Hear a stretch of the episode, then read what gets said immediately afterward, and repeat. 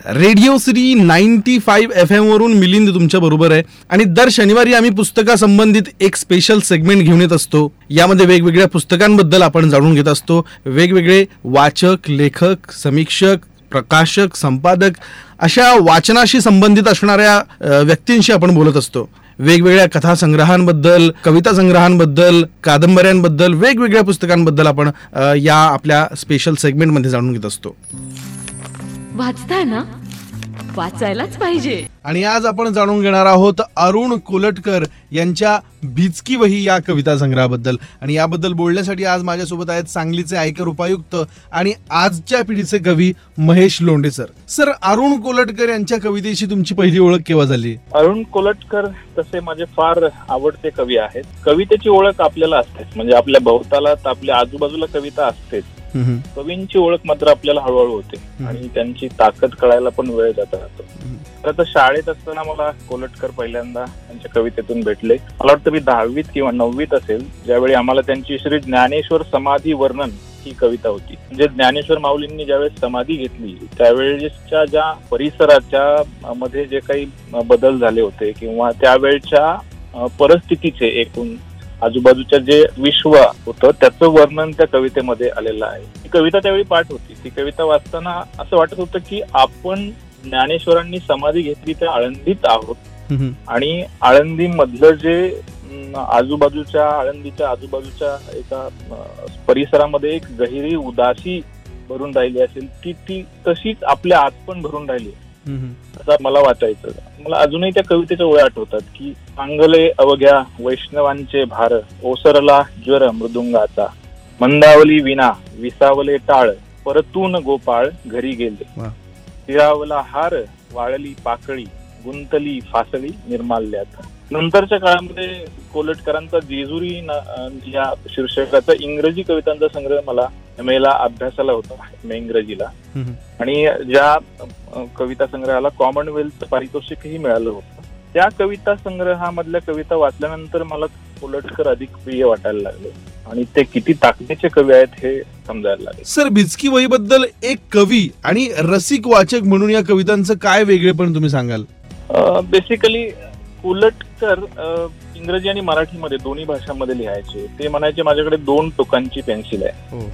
ते मराठीत जितक्या ताकदीनं लिहायचे जितक्या ताकदीचे कवी ते मराठीमध्ये वाटतात तितकेच ते इंग्रजीमध्ये पण प्रसिद्ध आहेत. काही दिवसांपूर्वी फेसबुकवर मला आसाम मधल्या सिलचर या गावातल्या एका विद्यार्थ्यानं कोलटकरांची कविता पोस्ट केलेली दिसली. म्हणजे ती शेअर होत होत माझ्यापर्यंत आली. तर भिचकी वहीच्या संग्रहाच्या ब्लर्बवर ना कोलटकरांनी काही चार ओळी ज्या कोलटकरांच्या कवितातल्याच आहेत त्या लिहिलेल्या आहेत. त्या अशा आहेत की खरं तर एक प्रार्थनाच आहे. ही वही कोरडी ठेवू नकोस. माझी वही भिजो शाई फुटो ही अक्षरे विरघळोत माझ्या कवितांचा लगदा हो. या नदीकाठच्या गवत खाणाऱ्या म्हशींच्या दुधात माझ्या कवितांचा अंश सापडो. म्हणजे माझी वही भिजो शाई फुटो अक्षर विरघळो असं म्हणणारे कोलटकर त्यांची भिजकी वही ही कुठल्या कानाकोपऱ्यात पोहोचली ही मी आता उदाहरणार्थ सांगितली. की वही हा संग्रह खरं तर जगभरातील तमाम स्त्रियांना आणि त्यांच्या दुःखाला अर्पण केलेला संग्रह आहे. जगभरातल्या स्त्रियांच्या अश्रूंनी ही वही भिजली आहे.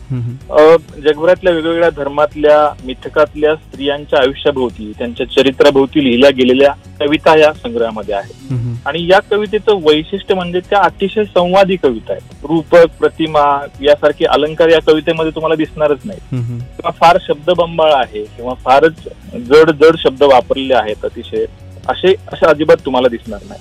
अतिशय सरळ संवादी भाषेत त्या कविता आहेत. आणि माझ्या एका मित्रानं त्याची आई चौथी फक्त शिकलेली होती. तिला ह्या कविता वाचून दाखवल्या अधून मधून रॅन्डमली यातल्या काही एक. दोनदा. तर त्याच्या आईला सुद्धा ह्या कविता कळल्या होत्या भावल्या होत्या.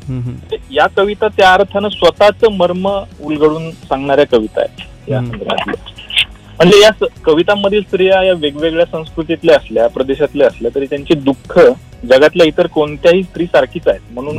वाचणारा किंवा ऐकणारा या कवितांमधील जे मर्म आहे जे दुःख आहे त्याच्याशी आयडेंटिफाय करू शकतो. हे या कविता संग्रहाचं वैशिष्ट्य आहे. या कविता संग्रहातल्या कोणत्या कवितेने तुम्हाला अत्यंत प्रभावित केलंय? खरं तर अशी संग्रहातली कोणतीही एक कविता आवडली अशी वेगळी काढता येणार नाही. परंतु त्यातले काही म्हणजे काही अश्रू किंवा शेवटचा अश्रू लैला मुक्ता एक्का सर्पसत्र या शीर्षकांच्या ज्या कविता आहेत ना त्या माझ्या आवडत्या कविता आहेत. तर यात एक कविता अशी नाहीये. त्यात कवितांच्या मालिका आहेत. म्हणजे समजा लैला हे शीर्षक आहे. आणि लैलाच्या रिलेटेड सात कविता आहेत. म्हणजे अशा मालिका आहेत. त्यातलीच एक मी कविता लैलाशी रिलेटेड वाचून दाखवतो. लैला या शीर्षकामधली पहिली कविता आहे ती मी वाचतो. मजनू एका वाळवंटाकडे गेला. मजनू एका डोंगराकडे गेला. मजनू एका खजुराच्या झाडाकडे गेला. मजनू एका हरणांच्या कळपाकडे गेला. मजनू त्यांच्या मुख्य काळविटाला भेटला. मजनू काही कबुतरांनाही भेटला आणि सगळ्यांकडून त्यानं थोडी थोडी लैला मागून आणली. सगळ्यांनी त्याला थोडी थोडी लैला दिली. कुणी मुठभर कुणी चार दोन कणच फक्त. आपापल्या ताकदीप्रमाणे. तरी त्याची झोळी रिकामीच राहील. काही दिवस मजनू भल्या पहाटे उठून रोज नेमानं अगदी एक फाटकी चाळण घेऊन एका नदीकडे जायचा आणि अंधार पडेस्तोवर छाननी करायचा. घसरत्या वाळूची वाहत्या पाण्याची लैलेचे दोन कण तरी चमकदार आपल्याला मिळतील या आशेनं. मजनूच्या केसात एका चिमणीनं खोपा केला. एका तिरसट पुरुषाकडून लॅम्प आणि ये ही दोनच धुळाक्षर तो शिकला. आणि नस्तलिक लिपीत ती दोनच अक्षर तो बोटानं वाळूत किंवा हवेत पुन्हा पुन्हा गिरवायचा. ज्या दगडावर रात्री तो डोकं ठेवून झोपायचा तो दगड त्याला हळुवारपणा रोज लैला उलगडून सांगायचा. तो दगड त्या मजनूला शिकवायचा झोपेतल्या झोपेत लैलोक निषद लैलेला लैलेनं भागा किंवा लैलेला लैलेनं गुणा उत्तर मिळतं एकच लैला. लैला. लैलेतून लैला काढून घेतली तर शिल्लक राहते लैला. आणि लैला ही एकच संख्या अशी आहे की जी मजनू अशीही लिहिता येते. तो दगड मजनूला आश्वासन द्यायचा आणि म्हणायचा भेटेल. तुला लैला भेटेल पण केव्हा? लैलेकडे जेव्हा तू पाठ फिरवशील तेव्हा. इतकी संवादी आणि इतकी सरळ शब्दातली ही कविता आहे. सर भिजकी वही सारख्या संग्रहातल्या कविता समजायला तुम्हाला काही रेफरन्सेस माहिती असावे लागतात. तेव्हा भिजकी वही या कविता संग्रहातल्या कविता समजाव्या यासाठी कुठले रेफरन्सेस माहिती असणं गरजेचं आहे? त्या कवितांच्या नायिकांच्या ज्या कथा आहेत त्यांच्या आजूबाजूच्या त्या आपल्याला माहिती असल्या की तेवढं पुरेसं होईल. उदाहरणार्थ आता हेलन या शीर्षकाची कथा आहे. हेलन या नावाने काही कविता आहेत त्यासाठी हेलन नावाची स्त्री ग्रीक मिथकांमधली. हम्म, ट्रॉय नावाचं शहर आणि त्या भोवतीच्या कथा मिथक कथा माहिती असल्या तर या कविता जास्त समजतात. आता ती माहिती मी जे म्हणतोय की हेलनशी रिलेटेड माहिती नाहीये ट्रॉयची माहिती नाहीये तरी कविता वाचणाऱ्याला भावते. माहिती नसली तरी. ज्याला दुसऱ्याचं दुःख कळतं किंवा ज्याच्या मनात एम्पॅथी आहे त्याला या कविता शंभर टक्के भावतात. पण अर्थात मी म्हटल्याप्रमाणे या कवितांची भाषा सोपी आहे प्रवाही आहे. आणि आपण वेगवेगळ्या वेळी एकच कविता वाचली तर तिचे नवे अर्थ आणि नवे कंगोरे आपल्याला उलगडत जातात. म्हणजे कोलटकरांची या संग्रहातल्या कविता तरी प्रत्येक वेळी वाचताना नव्या वाटत राहतात. थँक्यू सो मच सर आमच्याशी या कविता संग्रहाबद्दल बोलण्यासाठी. कोल्हापूर ऐकत रहा रेडिओ सिटी नाडी फाईव्ह एफ एम रग रग मे कोल्हापूर श्री गुड मॉर्निंग